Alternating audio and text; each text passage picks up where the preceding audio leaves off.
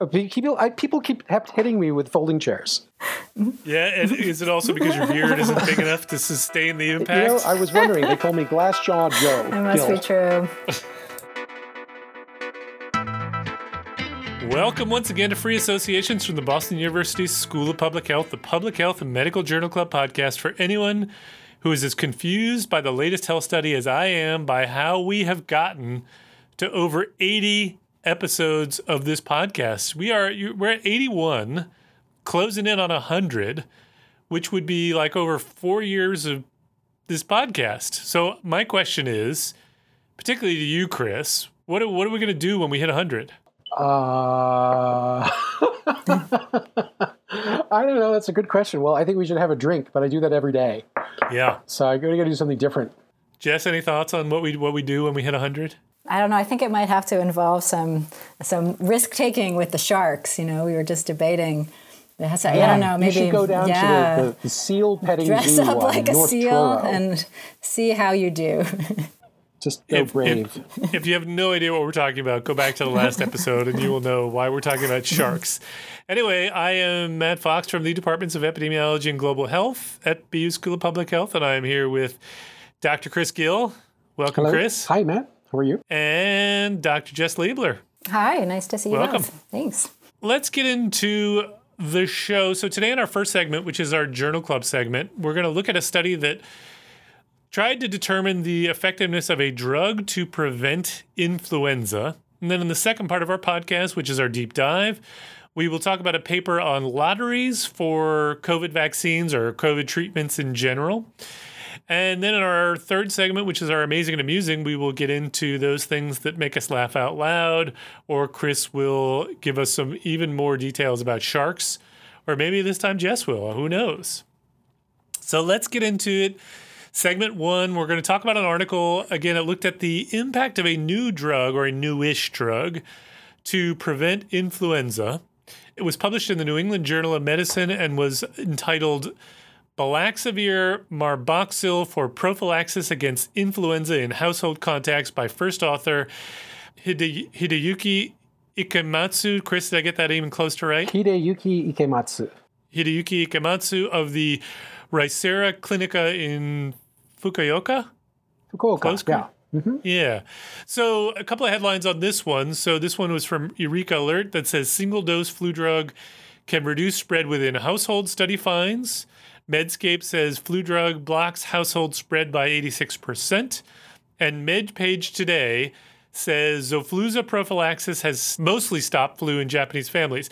And I actually like that one because uh, I didn't know until I had read the headline that Baloxavir Marboxil is Zofluza. I'd heard of Zofluza, but I'd never heard of Baloxavir. So that was kind of useful for me. So, Jess, can you start us off by telling us about this study and what they did and what they found? Sure. So, what I thought was initially notable this is the most X's I think I've ever seen in the title of any article. Baloxavir marboxil for prophylaxis. So, it's a mouthful.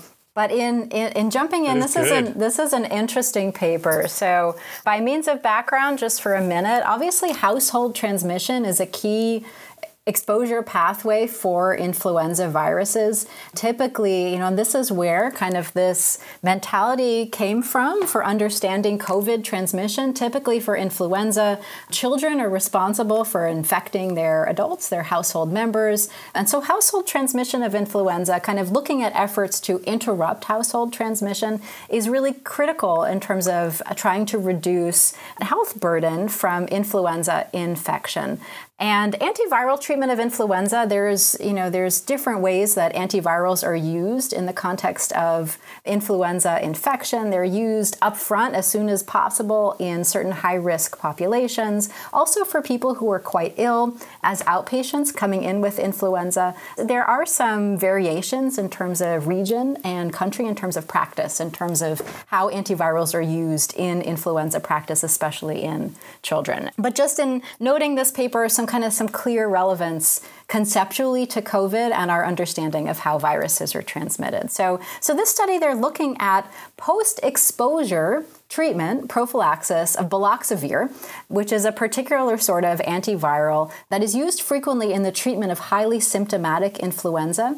And so what, what they were trying to do, what they did in this study, is they they had a treatment group and a placebo group. I'll go through that in a minute. Their treatment group were household contacts of influenza index patients who were provided prophylactically baloxavir, a dose of baloxavir, and then followed for a 10 and then a 15 day period for incidence of influenza.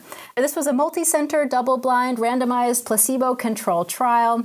The study takes place in Japan during the 2018 2019 flu season. Household contacts of influenza patients who had PCR confirmed influenza were recruited to receive a single dose of baloxavir or a placebo.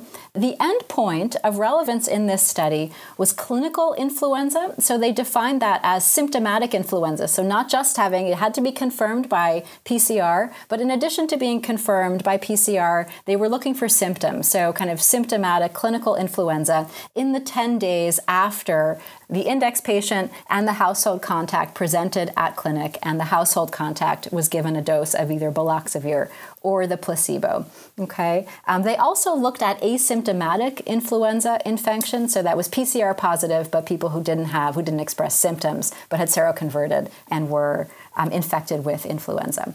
One of the interesting side notes of this project is obviously influenza viruses adapt and mutate very quickly in the context of antiviral treatment pressure. And so there was this concern about emerging drug resistance, as has occurred with other antivirals. And so what they were looking at too were um, baloxavir selected gene substitutions that would be associated with reduced susceptibility to the drug. And so they were monitoring this in their study participants. So there were 752 participants in the study. They were household contacts of 545 index patients. As I said, they were recruited November 2018 to March 2019 in 52 primary care centers in Japan. They were lab tested for influenza and then they received themselves either the antiviral treatment or the placebo. Of the index patients, 95% of them had influenza A, so that's primarily what we are talking about. You know, there's many flavors of influenza, influenza B and C and including D, but we're looking at A primarily here. And 75% of note 75% of the of the index patients were kids younger than 12 years old, okay? So, what they did after the contacts were uh, recruited into the study, they monitored their temperature twice daily during a 10 day study period. Um, they did self assessments for a series of influenza symptoms, and they ranked those symptoms on a scale, on a four point scale, whether they had, you know, they were absent or they were very severe. They collected NP swabs from both the patient and the index patient, and also their household contact at baseline, day five and day 11. And they also collected blood samples for serology at a few points during the study. So, at the end of the day, what happened here? This was a dramatic finding as epi papers go. Um, the baloxavir group did much, much better in regard to symptomatic influenza with an adjusted risk ratio of 0.14. So, an 86% reduction in self reported symptoms and clinically confirmed influenza infection. In the, in the baloxavir group, a little less than 2% of the household contacts, 1.9%, developed symptomatic flu, and more than 13% of those in the placebo group did. So this is a this is a, a dramatic finding. And the same effect was seen in people who were considered high risk for influenza infection, pediatric populations, and also people who had not received the influenza vaccine. They also looked at the overall influenza infection, which included, so these were people who were PCR positive but had some, some people who had symptoms and also the people who were asymptomatic. A strong effect there, the risk ratio was 0.43. Okay. Interestingly, there was no difference between the baloxavir group and the placebo group in regard to asymptomatic infection only. Okay, so these are just people who did not have symptoms, which indicates here that the drug affects symptom severity more so than your infection status, which is something interesting to think about from a biological standpoint. Okay, so the authors noted that they had the same percentage of adverse events between their two groups, which is a good thing, which they were claiming, you know, generally might mean that baloxavir is not having more adverse effects than placebo. And they, you know, so this this discussion here of the mutations in the influenza virus was an interesting one. They detected these substitutions that were that were linked to baloxavir resistance in 2.7% of the baloxavir group and then a little more than 1% of the placebo group, and concluded that it could not be ruled out that these were from the study dosing but then they were noting too that some of the index patients were also dosed with baloxavir.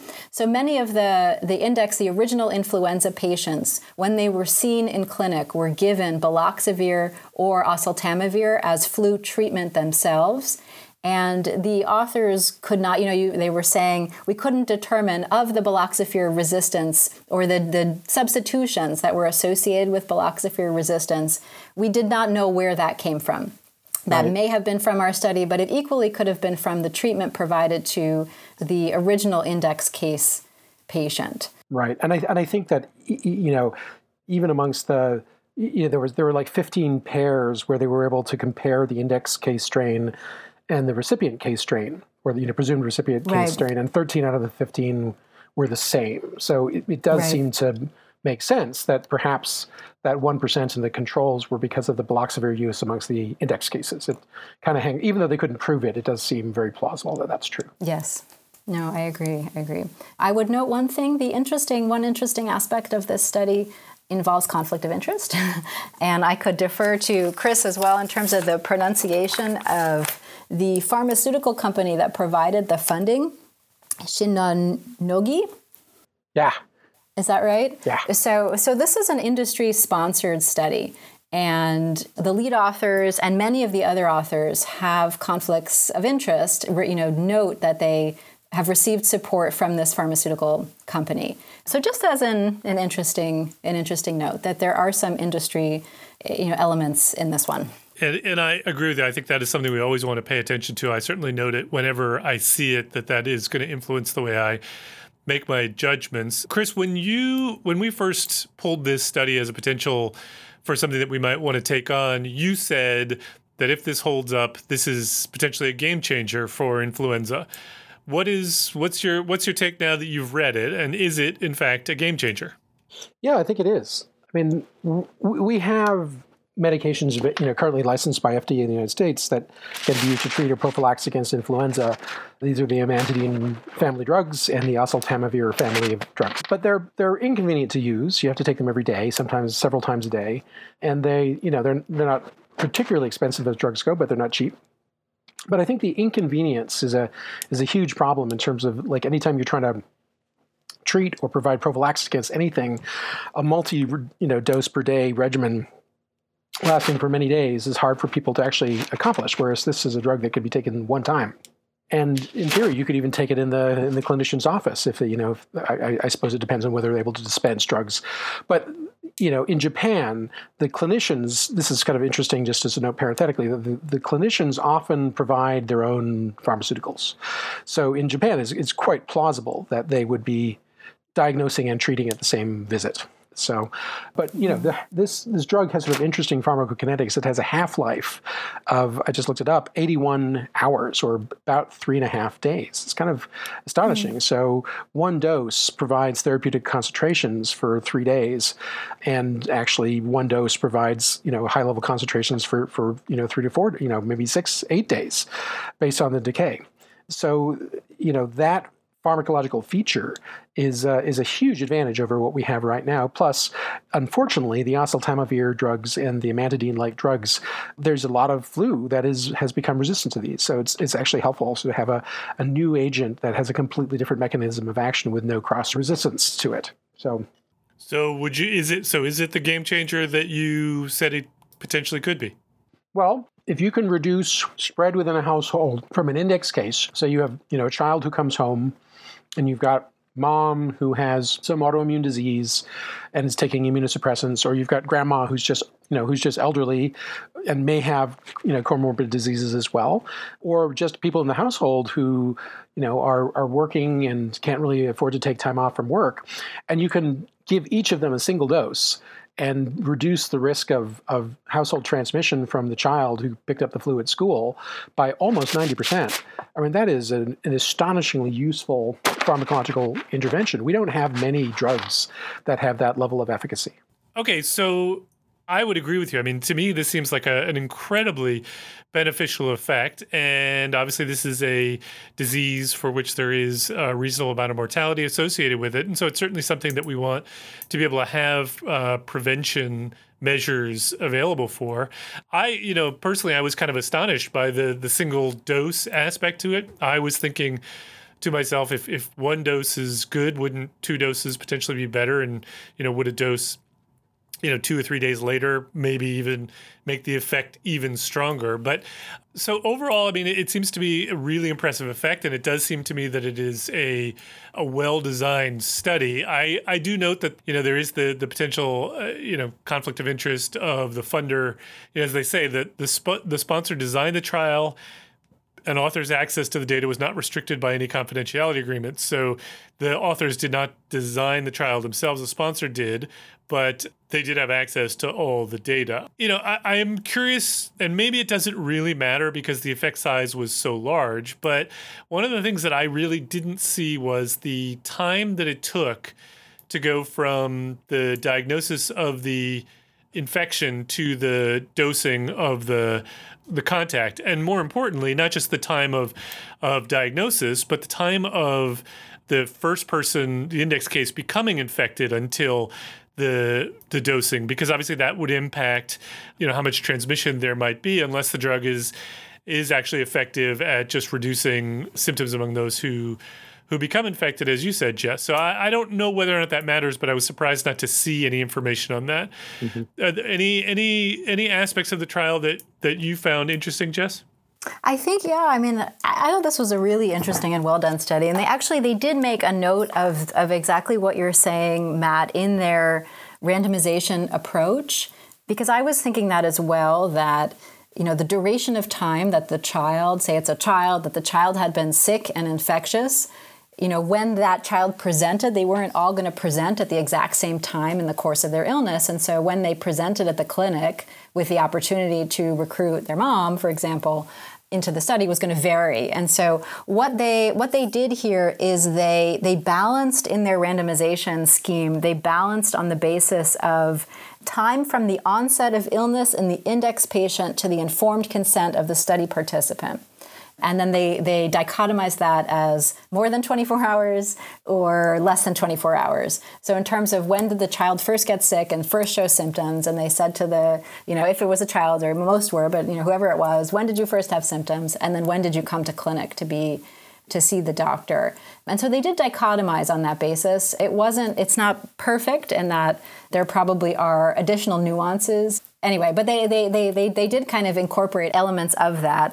Also, the participant, kind of what the index patient the influenza drug the influenza patient was given and the age of the participant as well because i was thinking that the age also affects the level of the intensity of contact between household members but overall i thought it was a really interesting and well designed study. I never quite know how to view these kind of industry connections in this sort of, especially in a study that has such a strong finding. But the study does, you know, the study does seem to be well done and obviously would be really, really important if these if these findings hold up. Mm-hmm. Yeah, I so one of the things that I think about was thinking about when reading this is is who does this study really applied to. So as you mentioned, first off, this is this is largely influenza A. Whether or not that matters or not, I'm not really sure. Chris, you could probably speak to that. But the other thing is, you know, from what I could tell of the age, this is this is largely a study about can you protect parents from mm-hmm. getting sick when their children bring influenza home. It there were some grandparents, you know, some older aged individuals in the study, but it seemed to me that the, av- the the average age of the children of the index cases was kids, and the average age of the contacts was adults, but not you know not elderly. Though there, again there were some, and, and, and I wonder whether skewed, by the way, to to to female adults, so it, eh, presumably the mothers. Exactly. Yep. And so I do wonder whether you think there would be any difference in the results if there had been more grandparents in the home that this were being enrolled in this study. Chris, is that do you think that that would change things?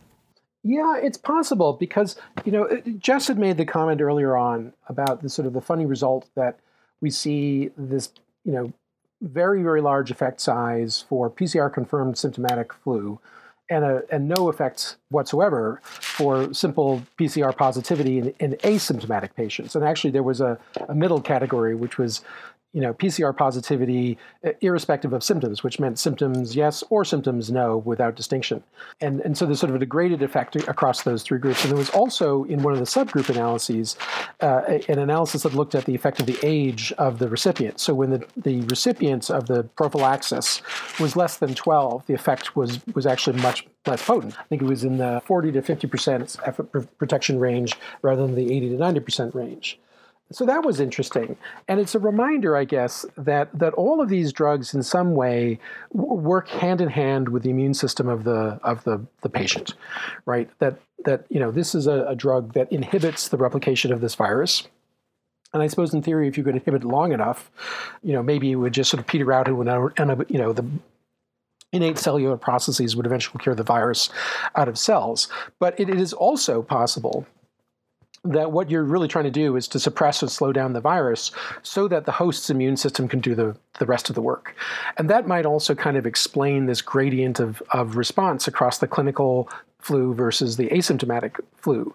That one is really looking at the ability of the virus to replicate by itself, which seemed to be less potent, whereas the one that actually looked at whether this was going to prevent a clinical illness with PCR confirmation was much was much more effective. And that also would explain why perhaps, you know, younger children, less than 12, had less benefit from this drug because presumably they've had less, well, not presumably, certainly they have had fewer years of exposure to influenza and has less, you know, a much lower rate of, of baseline immunity. That's how I would read this. Now, by extension, I would then wonder what about the elderly, you know, where they've had, you know, decades now of exposure to influenza, but are now experiencing immune senescence, and so they're they're losing that immune repertoire. And whether they would also lose efficacy for the same thing, it would also kind of tend to support the theory, if we did see that, that the, the immune system is still the key factor behind how these these drugs ultimately work. It's not just suppressing the virus, but it's suppressing the virus so that the the the, the immune system can then clear the infection. Yeah, I, I so the thing I wonder about then is whether or not we would actually see a benefit this large if we actually rolled this out in practice for a couple of reasons. One, one just being that I, you know, in general, when I see large effects in trials, I tend to think they're not going to be sustained when you actually do this in in practice because populations are different because trial conditions are, you know, generally unrealistic, and so maybe we don't see quite as big of a benefit. But also, you know, I just wonder whether the conditions for which you know, there's no information at least in the main study, I didn't read the supplemental material on how these patients were actually recruited and identified, and whether you could do the same kind of rollout in the United States and find people as quickly. You know, are people getting to care facilities for treatment of influenza early enough that, that you'd be able to prevent these infections?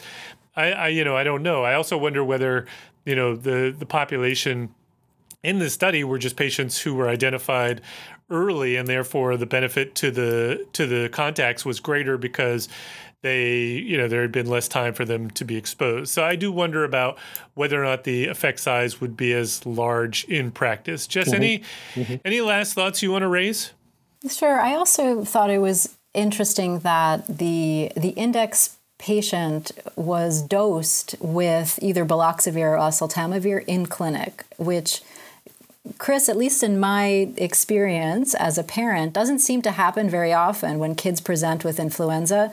At least in my experience, they're rarely given an antiviral unless they're really ill.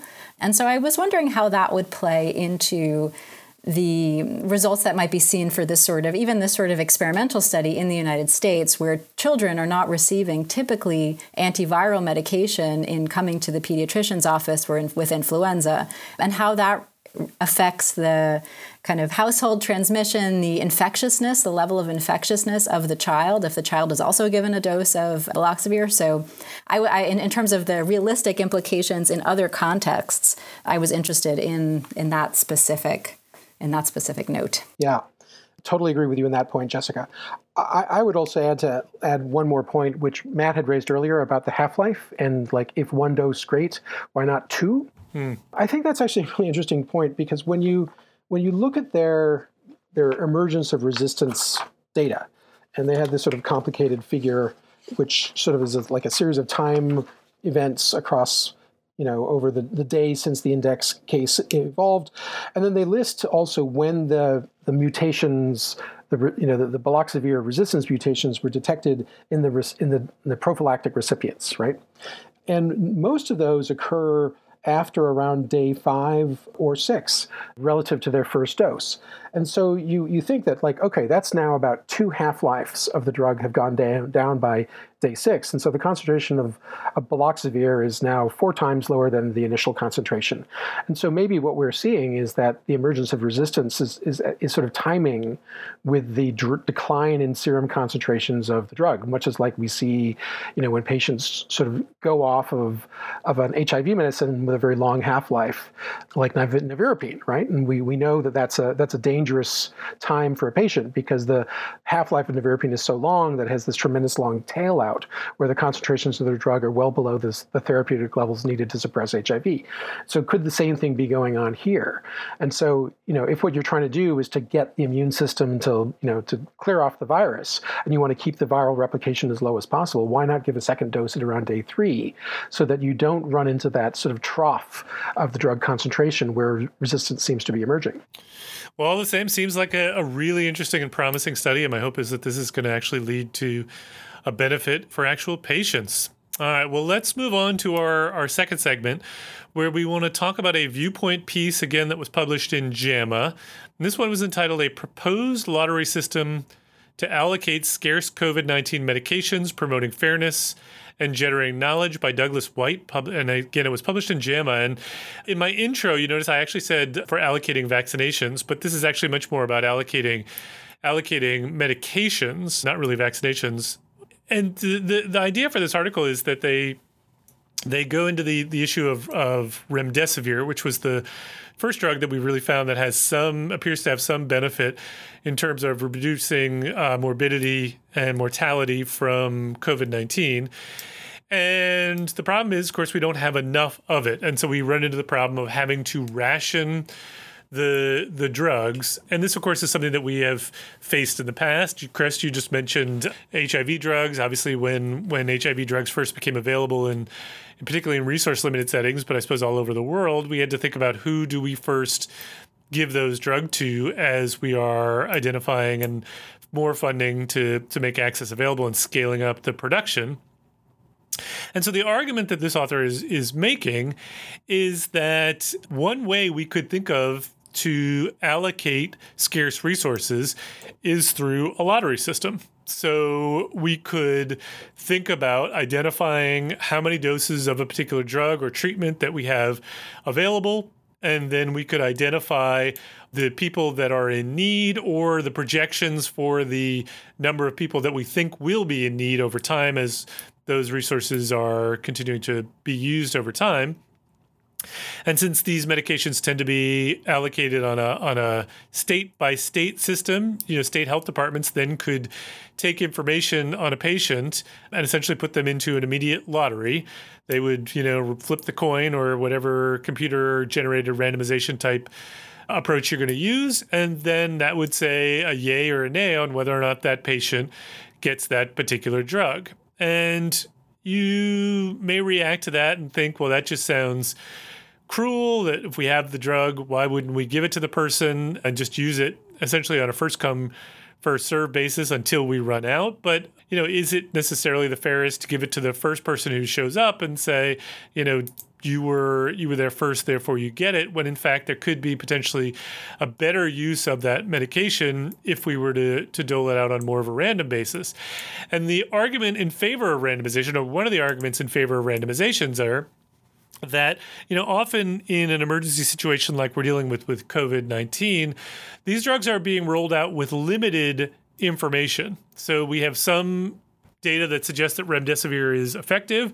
We don't really know much about the long-term effectiveness or anything about long-term side effects necessarily in relation to COVID-19 and so by allocating these drugs on a random basis you actually are essentially conducting a randomized trial as you do the rollout that would allow you to have really good data to be able to determine both the long term efficacy and the long term side effects. Now, you could obviously think about other ways to do a randomized you know allocation you could randomize within levels of, of severity let's say we think that people who are you know have the least severe have the most to gain so you might weight them differently but ultimately the idea would be that a a randomized approach is in this argument both an ethical way to do things and a good way to do things in terms of getting better data so, Jess, let me start with you. Do you buy the argument that this is both a good idea and that this is an ethical approach to how we should roll out scarce treatments? Yeah, this is an interesting an interesting paper and I think I agree with the ethics behind it that I think it improves fairness to have this sort of structure to be able to say that to be able to say that there are objective there's an objective basis for a given individual to receive or not to receive the medication. I think there's challenges into coming up with those specifications and coming up with the scheme to decide who's at the top of the ranking and who's at the lower end of the ranking.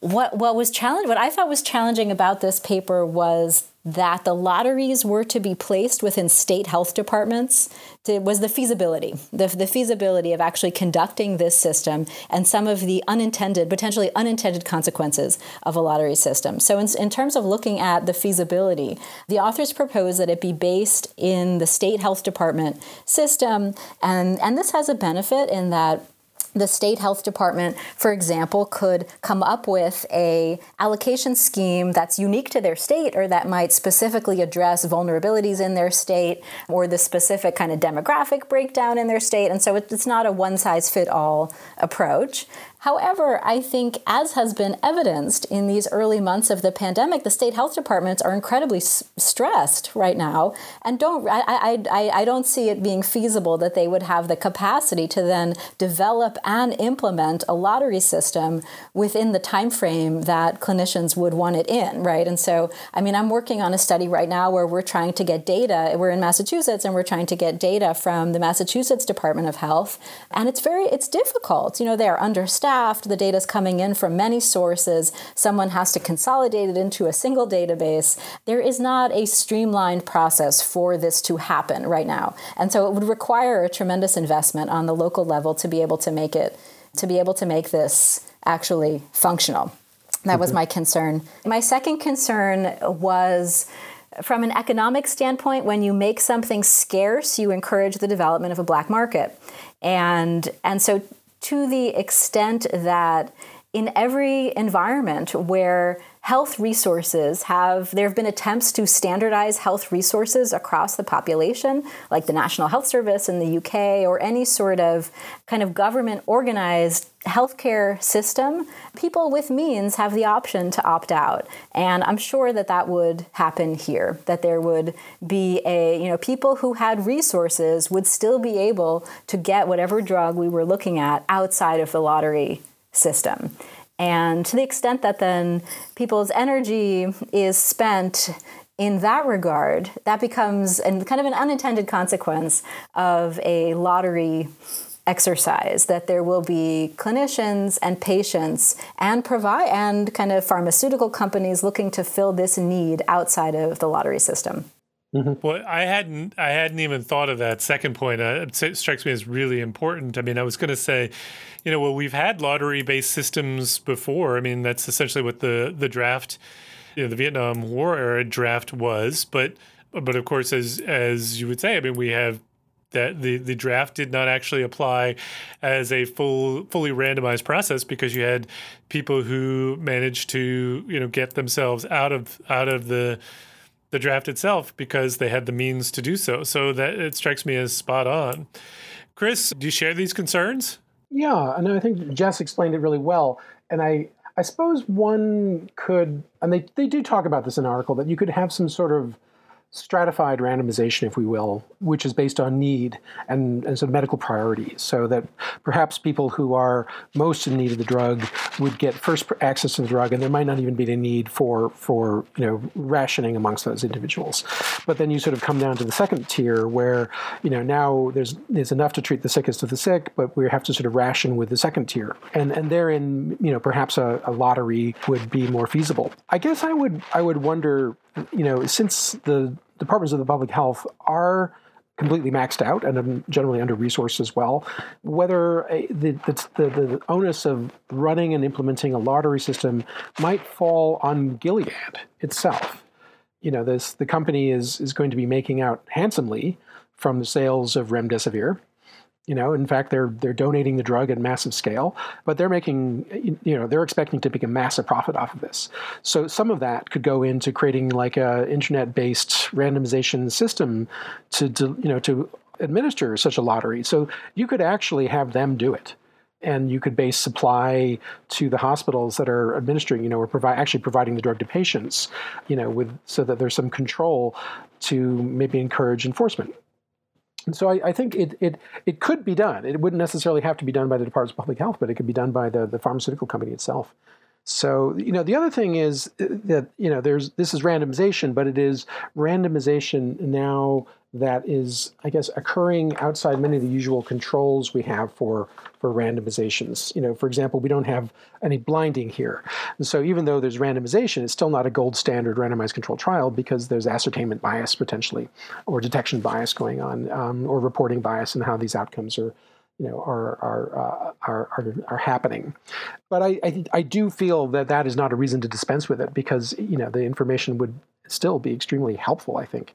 So overall, I I, I liked the idea. Yeah, I think it would be would be really good. I don't worry so much about the ascertainment bias or the or the lack of blinding, in the sense that I think that you know you're going to do this on a large scale, and I think the the outcome that probably matters the most that you're actually going to be able to link to you know is right? is is mortality, and so that obviously isn't, isn't subject to that same problem. I do so I do think that there are ways that you could make this work. One thing that I I do think about is you know. Do, do, you would need to think very carefully about what strata you were going to use within which to randomize. So, so say we're not talking about a treatment, but we're actually talking about a vaccine that gets developed and we're rolling that out. We don't really want to completely randomize who's going to get the the vaccine first, we want to target those resources towards those who are going to have the biggest impact on because it's an infectious disease. And so if we can figure out who are most likely to to spread the disease, vaccinating them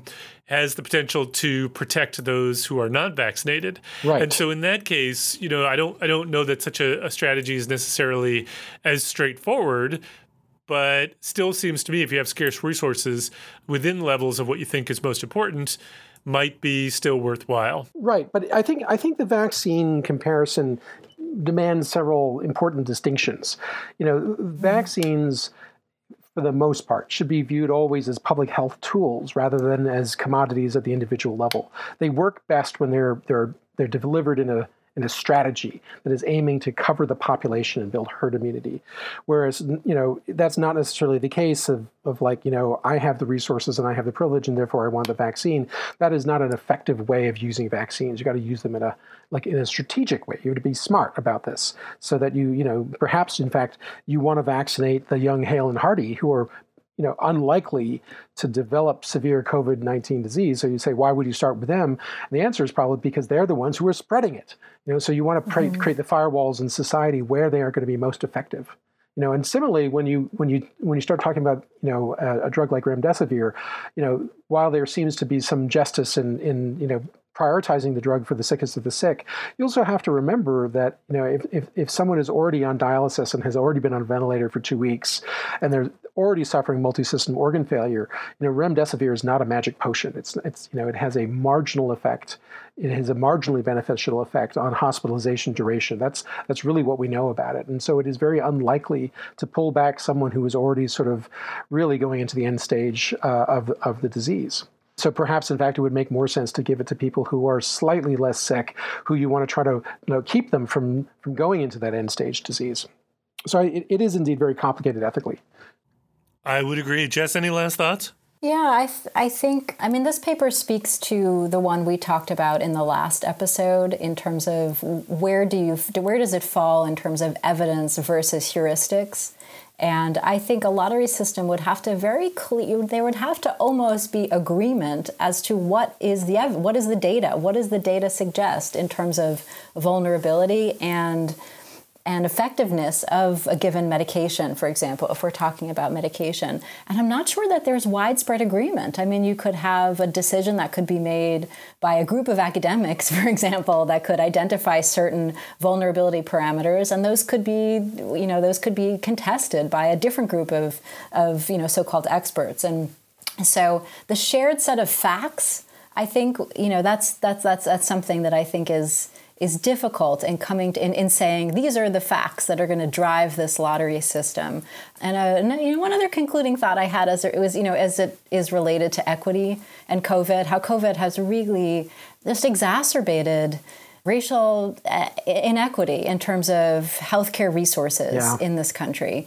And to the extent that a lottery system like this, you know, there would be the potential that it could continue to be a tool of perpetuating that inequity unless it's done in a way with that in mind. And so, and I don't know exactly how that would be done, but the likelihood that it, it, it seems more likely than not that it would perpetuate these inequities, this sort of structure. And so it would have to be done in a very smart way with an eye towards, you know, like the, the idea that it's not entirely fair. There will be people who will be able to opt out of this system for whatever reason, and there will be people whose vulnerabilities are not captured by whatever data stream is being used to establish the set of facts for the lottery.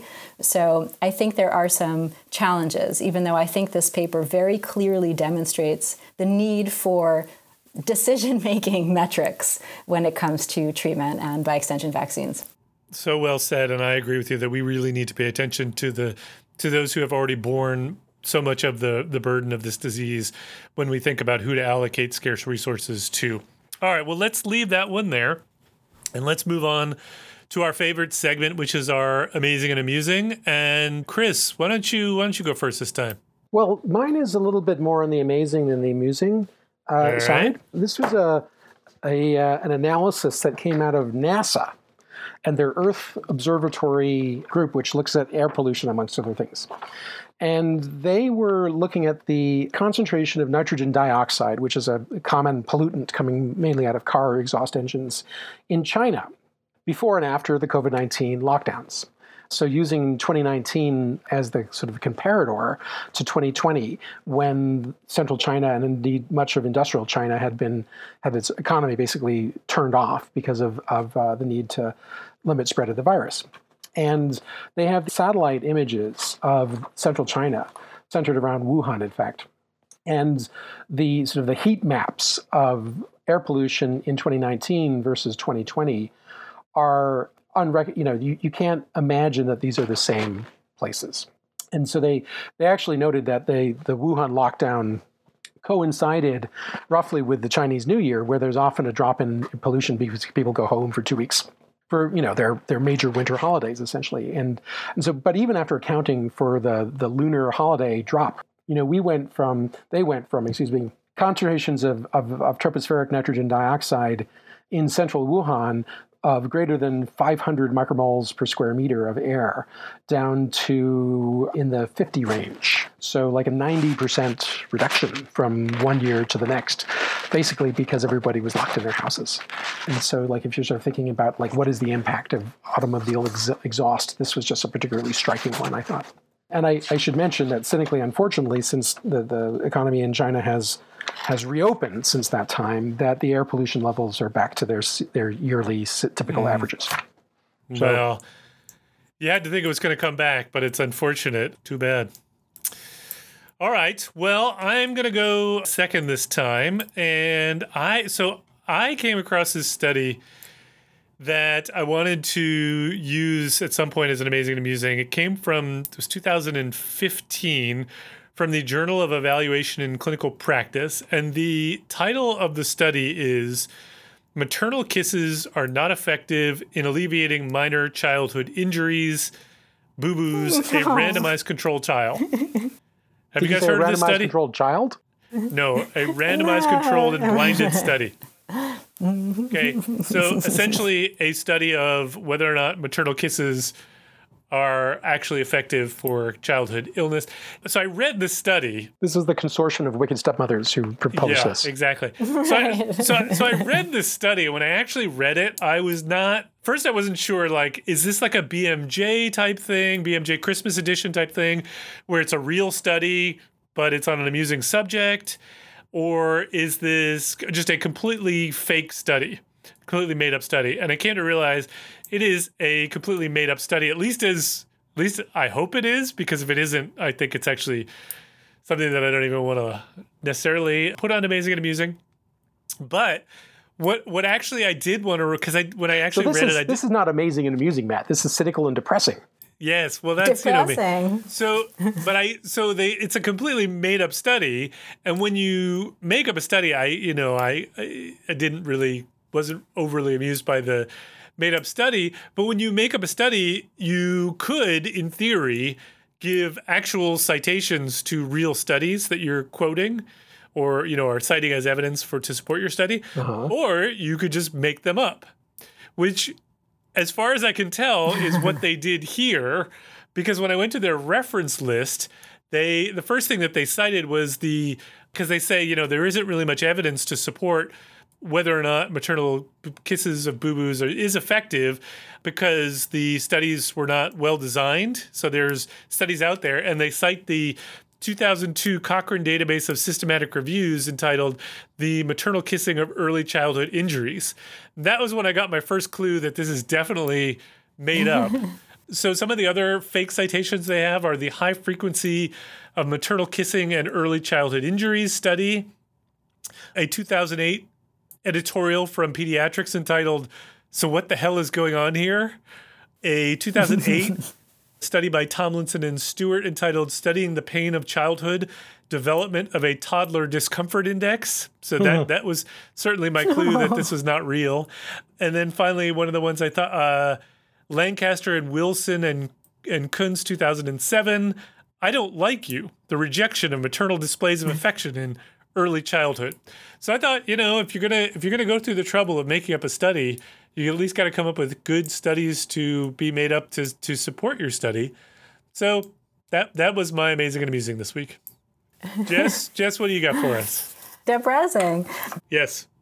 Oh, interesting. So I have a, this is a, a sequel to Chris's Shark Attack piece mm. from our last episode. This is an article that came out a few weeks ago called Behavioral Responses of White Sharks to Specific Baits During Cage Diving Ecotourism. Oh, wow. So I thought this is not, not, I don't know, Matt and Chris, if you've ever participated in cage diving with white sharks. I don't even do cage fighting anymore. I assume that. Why not, Chris? People, I, people keep hitting me with folding chairs. Mm-hmm. Yeah, and is it also because your beard isn't big enough to sustain the impact? You know, I was wondering. They call me Glass Jaw Joe. It must Gill. be true. oh no. Well, so, you know, so apparently this is a thing for some people. They want to be lowered in a cage in shark infested waters. And then the eco tourist companies, you know, they'll take people out on a boat. It's, yeah, at least they're thrill seeking. And so this is different from what's going on in Cape Cod, where people are just kind of paddling inadvertently looking like seals and then getting chased or bitten by great white sharks. But, um, so the ecotourist companies will take boats of people to these areas where there are great white sharks, lower tourists in a cage into the shark infested waters, and then throw different baits out to try to attract the sharks. And so what they were looking for was do you know kind of number one, do the different types of baits attract sharks differentially and then secondly were the sharks becoming conditioned so would they would they come mm. more more readily for dead bait or or a live bait and anyway so so they they they used all kinds of different baits natural chum you know and so Generally, the sharks behaved a little more violently, aggressively towards live bait, but the frozen bait, they said, did not generate a defined behavioral pattern. And they really did not see any conditioning of the sharks on the basis of the type of bait that they used. Hmm. But this apparently is a concern among marine ecologists that the sharks were going to get used to, you know, just being, they were just going to come to a certain spot, look for the human meat, and then just be there for the sides of shrimp that were being tossed to them. So, so I thought this was kind of this was kind of interesting looking at shark shark behavior, but more interesting in the context of being lowered in a cage into shark infested waters, and then researchers trying to figure out what was more likely to drive the shark in your direction. Yeah, so this is this this this I've never done this. I have no desire to do this. It sounds horrible to me. But this was a this was a big thing in in South Africa when we were living there that off the you know in Cape Town off the the piers there there would be these companies that would take you out. It sounds sounds horrible to me. Yeah, this this study took place off the coast of Mexico. Yeah. yeah. I don't know. You know, people need a little excitement in their lives. There's not enough going on right now with the Was pandemic. This you got to jump into the shark waters. Off of La Paz. Say that again. Guadalupe Island. It's off of what's the name of the peninsula yes. that comes down?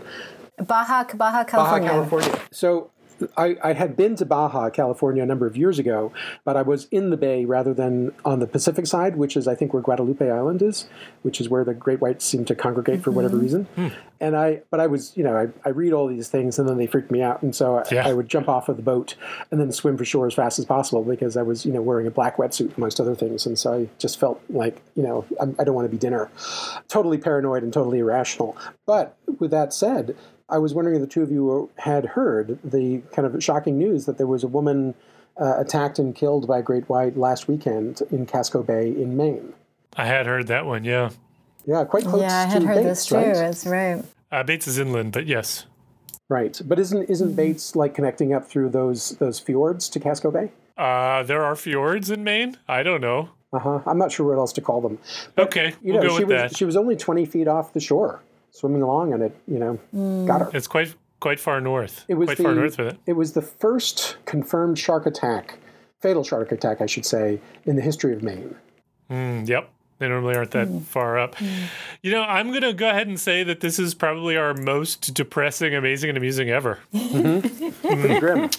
All right. Well, let's. It's the time. It's the you know o tempora o mores. I don't know what that, that, means. Well, what is it? It means the times, the morals. You know, it's just like go. a depressing state. All right. That is the end of our program. So if you got any feedback on this or any other episode, or you want to suggest a study or a topic for us to take on, you can tweet us at, at PopHealthEX, or you can tweet me at, at Prof. Matt Fox, or Chris at ID.Gill, or Jess when she gets hers set up, or you can find us on the Population Health Exchange website at www.pophealthex.org. We want to thank Leslie Talali and Director of Lifelong Learning at the BU School of Public Health for supporting the podcast, and Nick Guler for sound editing and having the best Paisley shirt on Zoom. So thanks for joining us. We hope you enjoyed it, and we hope you will download our next episode.